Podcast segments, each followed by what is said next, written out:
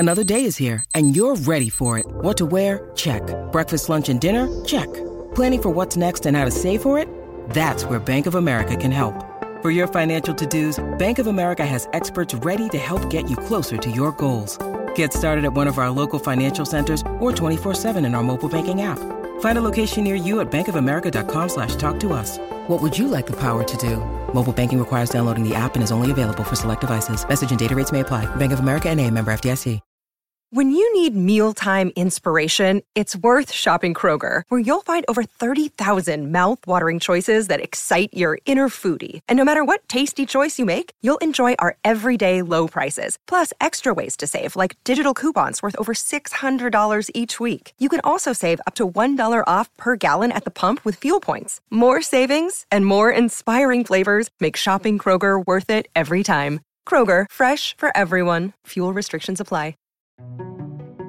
When I got to graduate school, they thought that the mind was an empty slate, a tabula rasa. An environment just filled up the brain with who you are. And as I sit there and listen to these various academics, I thought, that's not true. I thought to myself, if there's any part of human behavior that has a biological origin, it must be our patterns of love and marriage. Because, as Darwin would have said, if you have children and I have no children, you live on and I die out. The game of love matters. A lot of people think that sex drive, romantic love, and feelings of attachment are phases. They're not phases, they're brain systems. I'm Helen Fisher. I'm an anthropologist, and I actually know where love is in the brain.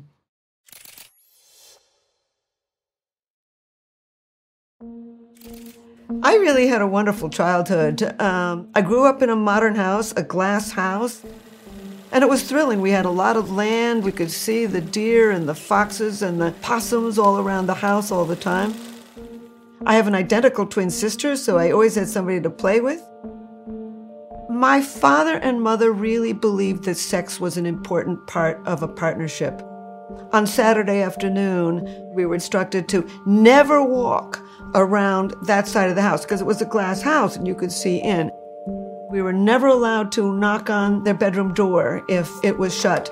So I knew from a small child that when I grew up, there were certain things in a partnership that really should work properly. And one was you should find your partner sexually attractive. When I first began to study romantic love, I wrote my very first academic paper. It was on these three different brain systems that I think evolved for mating and reproduction.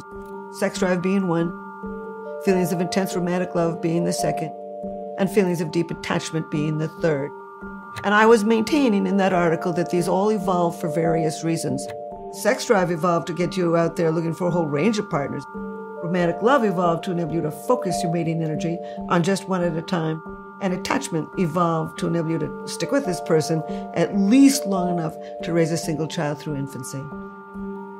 The peer reviews came back, and at least one of the peer reviewers wrote back and said, "You can't study this. It's part of the supernatural." And I looked at that, and I thought to myself, does this person think that anger is part of the supernatural? That fear is part of the supernatural? That disgust or joy is part of the supernatural? Why would they think that romantic love, a basic brain system, would be part of the supernatural? I mean, all over the world, people everywhere fall in love. They pine for love, they live for love, they kill for love, and they die for love. It's a powerful brain system. And I thought, maybe if I could put people into a brain scanner, I could find the basic brain pathways, the basic brain circuitry of these three basic brain systems. So I assembled a team and began to put people in the scanner. They would look at a picture of their sweetheart that called forth the wonderful feelings of romantic love. And they would also look at a photograph of somebody who called forth no emotions, no positive or negative emotions. And when you put the neutral and the romantic love on top of each other and cancel out what they have in common, you're left with what's going on in the brain when you're madly in love. I'll never forget the first moment that I looked at our data. What we saw was activity in a tiny little factory near the base of the brain called the ventral tegmental area. It's a brain region that actually makes dopamine, a natural stimulant, and gives you that focus, that motivation, the craving, the elation of intense romantic love. After we discovered this data, a lot of people came and wanted to talk to me. And I thought to myself at the time, you know, Helen, this really isn't very important.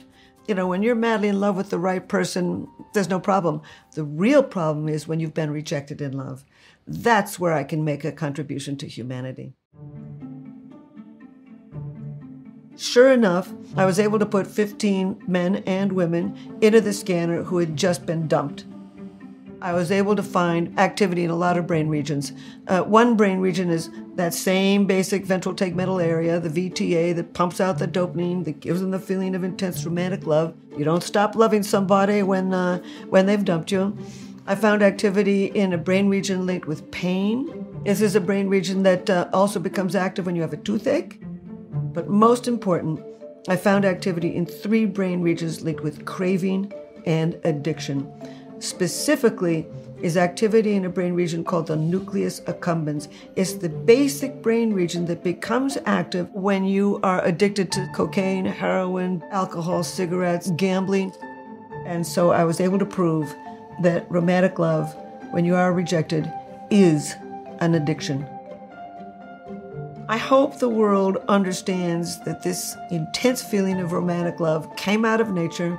Everybody feels it, and we have to respect the intense feelings of people when they have been rejected in love, when they're happily in love, and when they're in love long term. My colleagues and I have put 17 people into the scanner who were in love long term. These were people all in their 50s and 60s who were happily married, in love an average of 21 years, and sure enough, we found activity in these same brain regions. The ventral tegmental area pumps out the dopamine, gives you feelings of intense romantic love, a brain region in the hypothalamus linked with the sex drive, and brain regions linked with calm and security. So in long-term love, you can remain in love, but you got to pick the right person. And that's what sent me into wondering, why him? Why her? Why are we so naturally drawn to one person rather than another? I don't think it's just culture. I think there's biology involved. Sex drive, romantic love, and feelings of attachment. If you want to maintain a long-term happy partnership, you want to sustain all 3 of these brain systems. You want to have sex regularly. That drives up the testosterone system, so you want more sex. Sex is very good for you if you like the person you're having sex with. If you want to sustain feelings of intense romantic love, novelty, novelty, novelty. And you don't have to swing from chandeliers. Just ride your bicycles going out to dinner, walk in a different part of town, go on a summer vacation to someplace else. And if you want to sustain feelings of deep attachment, stay in touch.